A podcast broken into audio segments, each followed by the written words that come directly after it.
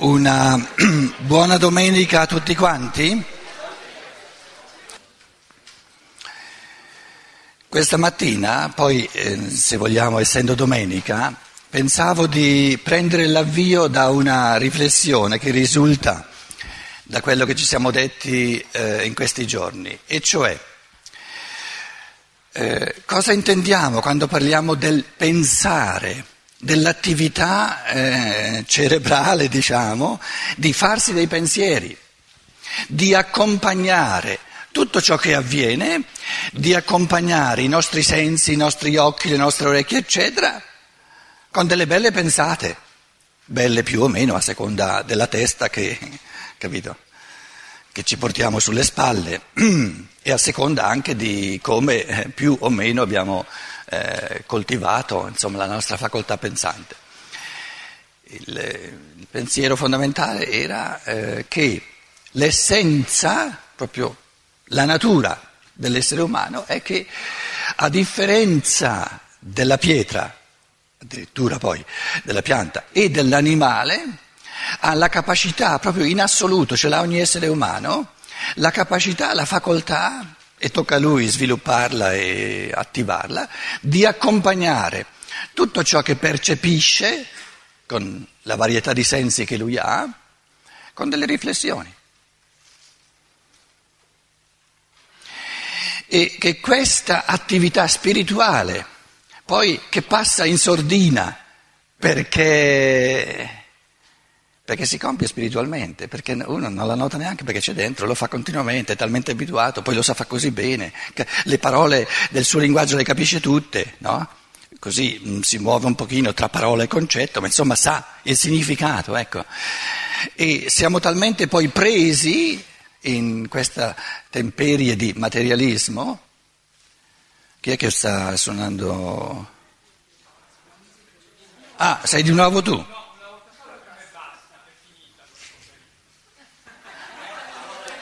No, io non ho guardato te, eh. Guardavo più indietro tu, perché chi ha la coda di paglia si fa sentire. Oh, ma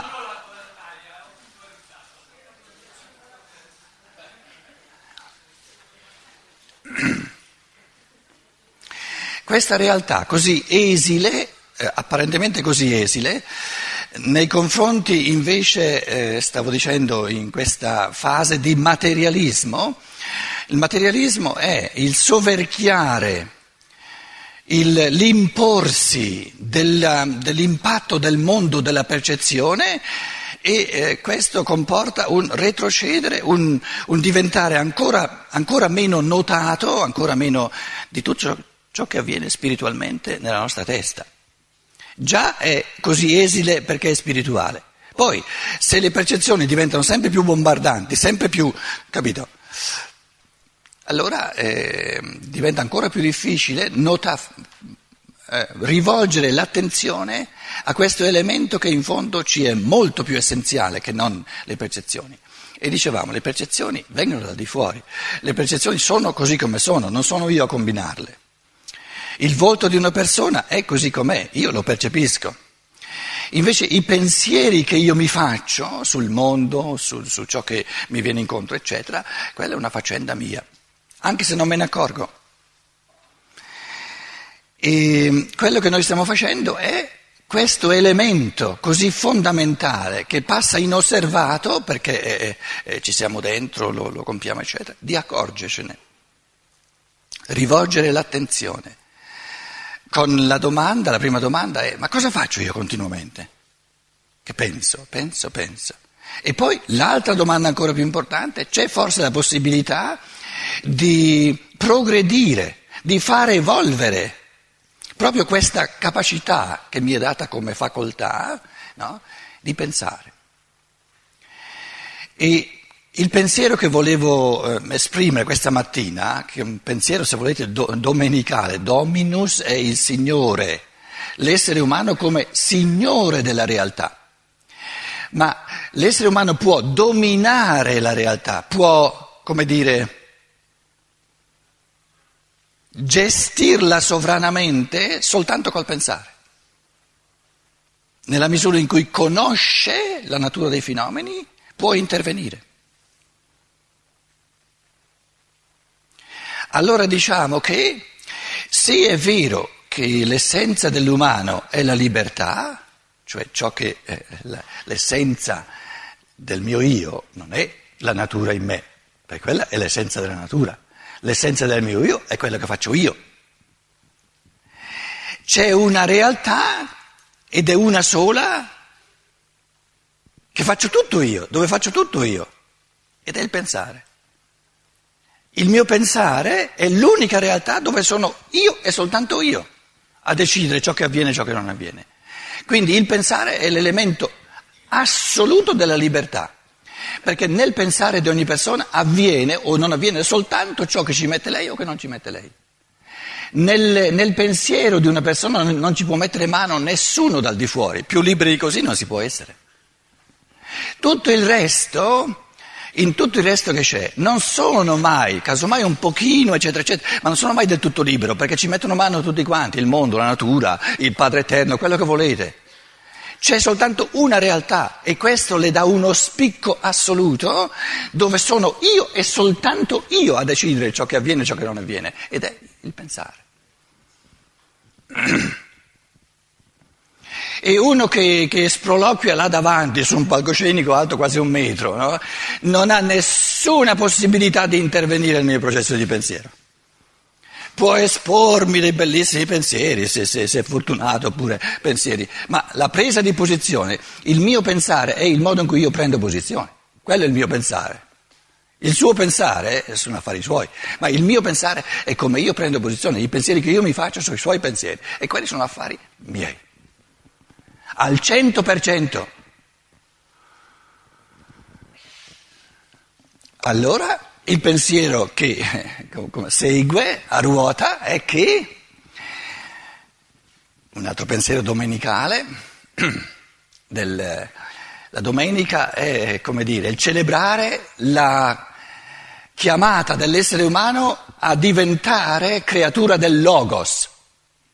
L'essere del sole è il logos, eh? mica, mica, capito? Pulizia di pensiero, chiarezza di pensiero, far luce sugli eventi del cosmo, capire sempre meglio il senso dell'evoluzione. Quindi celebrare la domenica significa eh, cogliere il peso morale del pensare.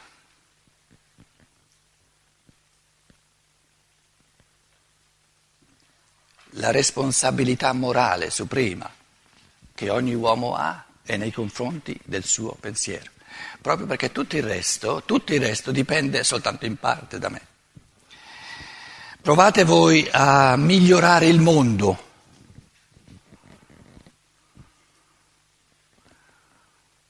Tanti ci hanno provato, poi hanno detto lascia perdere, il mondo non si cambia. Provate invece a migliorare ognuno il suo pensiero, lì sì, è possibile. Quindi la responsabilità morale nei confronti della mia capacità di pensiero e di esplicare, come dire, portare avanti questa capacità sempre di più, questa responsabilità morale ce l'ho soltanto io.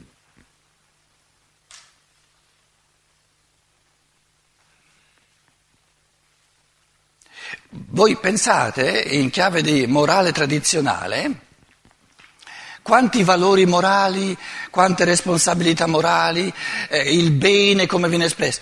Non troverete quasi mai, o addirittura mai, un riferimento all'elemento, al, al lato morale del pensare, che cioè il, il, il, il tuo pensare, il tuo pensiero è il valore morale, il bene morale supremo, perché tutto dipende dal tuo pensiero.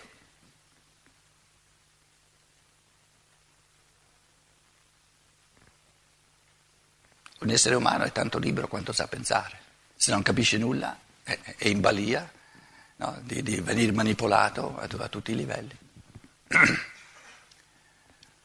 Se la responsabilità, se il valore morale supremo è la libertà, e se l'elemento della libertà per eccellenza è il pensare, vuol dire che il bene morale supremo è il pensare e la qualità del pensare.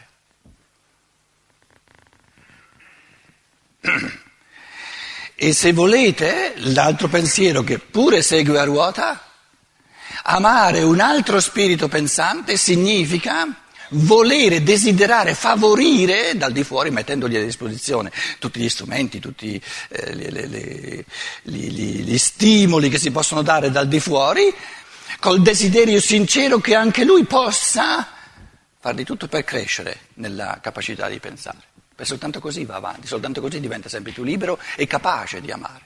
Perché io non posso amare ciò che non conosco, perché amare significa sapere ciò che è bene per la persona che si ama. Si può sapere ciò che è bene per la persona che si ama? Ciò che è bene che faccia lei, eh, lo deve sapere lei, però eh, a livello essenziale, certo che possiamo sapere ciò che è bene per, per la persona amata, dal punto di vista del fatto che la persona amata o le persone amate sono esseri umani. Chiunque sia la persona che io cerco di amare, sono sicuro che c'è un bene supremo per lei, per lui, che io posso amare, perché è il bene supremo per lui, ed è il suo pensiero. Come poi il suo pensiero si individualizzi, si esprima in, in, nell'altra persona in un modo del tutto particolare, quelli sono affari suoi, che non mi riguardano. Ma la cosa che mi riguarda è che io, no, amare l'altro significa mettergli a disposizione tutti gli strumenti di cui si può valere per pensare sempre meglio. Lì, lì vado sicuro. Perché se ho contribuito dal di fuori, mettendo a disposizione gli strumenti, ho contribuito dal di fuori a che una persona cresca nella sua capacità di pensiero, posso dire con certezza l'ho amata. Perché ho amato il Logos in lei, le forze del Logos, ho amato la sua libertà, ho amato la sua autonomia interiore. Perché pensare, pensare sempre meglio significa diventare sempre più autonomi, sempre meno dipendenti dai pensieri altrui. Quindi amare l'altro significa, a livello sommo e più profondo che ci sia, amare il suo pensiero, che non posso gestire dal di dentro, ripeto, però si può far tantissimo per favorirlo dal di fuori. Di fronte a un medico, per esempio, c'è una bella differenza se lui interiormente, no, eh, eh, gioisce del fatto che il paziente capisca sempre di più ciò che gli sta facendo, o se invece, in effetti, interiormente desidera che il paziente resti all'oscuro in modo da poterlo manipolare, da poter fare quello che, che vuole lui, senza dargli la possibilità di, di, di vedere se è bravo o se non è bravo. E dicevamo ieri, l'essenza del potere e di non amare, non desiderare l'autonomia dell'individuo. E l'essenza dell'amore è di desiderare l'autonomia dell'altro. Sto dicendo cose che sono talmente ovvie, sono evidenti. Sono sicuro che la vostra mente vi dice, nella misura in cui ci capiamo, vi dice, eh sì, è per forza, se no eh, non può essere che così. Però il pensare è fatto per articolare proprio anche le cose più evidenti, altrimenti le dimentichiamo. Perché il mondo della percezione è l'analisi del cosmo, è l'atomizzazione del cosmo. Quindi se ci fissiamo sul mondo della perfezione, eh, frammentiamo la vita. Invece il pensiero è l'elemento di sintesi. Quindi è giusto, no, che in chiave di pensiero ritorniamo a... a ai valori che sintetizzano un po' il tutto, no? La libertà, l'amore. Quindi libertà è, significa diventare sempre più autonomi nel pensare, questa è libertà. E amore significa gioire dell'autonomia dell'altro nel suo pensare e favorirla, desiderarla, augurarla anche a lui, perché è una gran bella cosa.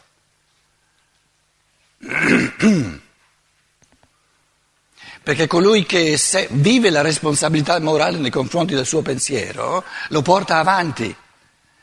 E camminare nel pensiero significa avere sempre meno paura di essere messi nel sacco. Perché quando è che non si desidera la, la svegliezza dell'altro? Quando si ha paura di essere messi nel sacco. Però se uno cammina nel suo pensiero lo sa, che, che, che sa sempre come difendersi, sempre meglio, eccetera, eccetera, eccetera. Quindi, siccome non ha paura di essere messo nel sacco, dal, diciamo, dal, dal, dal, dal cervello altrui, gode di ognuno che invece sa, no?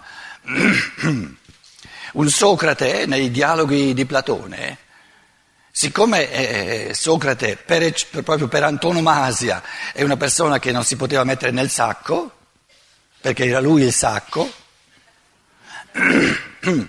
allora gode, è proprio la, diciamo, la, l'elemento animico dei dialoghi di Platone, è questo godimento di, di Socrate, no?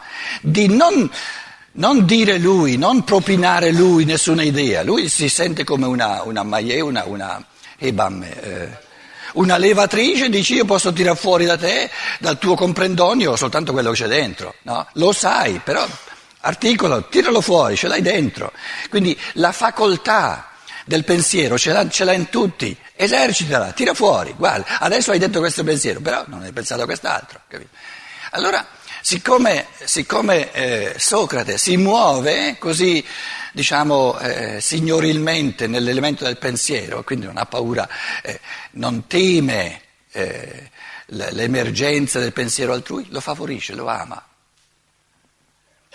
Il, il, proprio l'esperienza terapeutica dei, dei dialoghi di Platone è qualcosa di contagioso, perché si vede l'amore al pensiero, non soltanto il proprio, ma favorire quello dell'altro.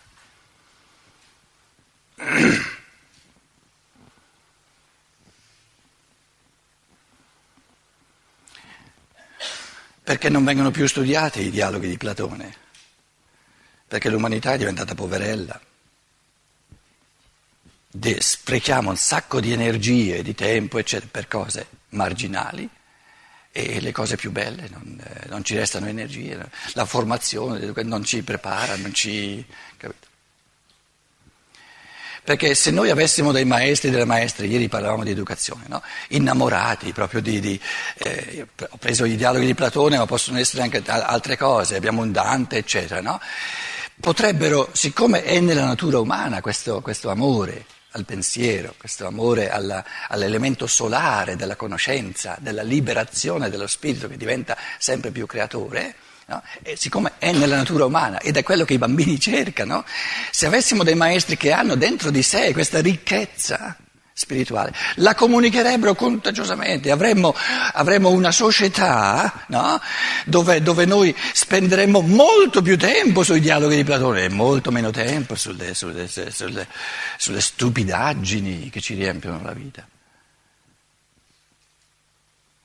Ma come, può, come si può arrivare al punto che il soldo è diventato più importante del pensare? Il denaro è la noia della vita, anzi, eh, spesso peggio che la noia, è lo scannarsi a vicenda, che è peggio della noia. Il pensare è la ricchezza della vita, il godere del vivere nella pienezza. Se poi ci diciamo è più facile correre dietro al denaro che correre dietro al pensiero, questo senz'altro, ma il più facile però ci dà meno soddisfazione di ciò che è più, più impegnativo, è, è ovvio. Quindi riassumo il mio pensiero di questa mattina dicendo, no? Ma non in, in chiave moralistica, che la, la responsabilità morale più grande del, di ogni essere umano è nei confronti del suo pensare, perché lì è lui il solo artefice, soltanto lui è responsabile, nessun altro è corresponsabile. E poi la chiamo responsabilità morale, non, non nel senso che tu devi, ma nel senso che è quello che tu desideri e vuoi come la cosa più bella che ci sia. Però la responsabilità, cioè la, la possibilità di coltivarla è tutta tua. E dal di fuori, se sei fortunato, ti può venire soltanto un, un aiuto, un, un incentivo, quello che si vuole, ma mai dal di fuori una, una co-gestione del tuo processo pensante. Allora si capisce perché anche in Italia, no, dove il linguaggio non è eh, magari così incentrato sull'elemento puro del pensiero, ci sono persone, ed è una cosa molto bella, che addirittura si prendono eh, la briga di passare diversi seminari su un testo fondamentale della formazione del pensiero. È una gran bella cosa.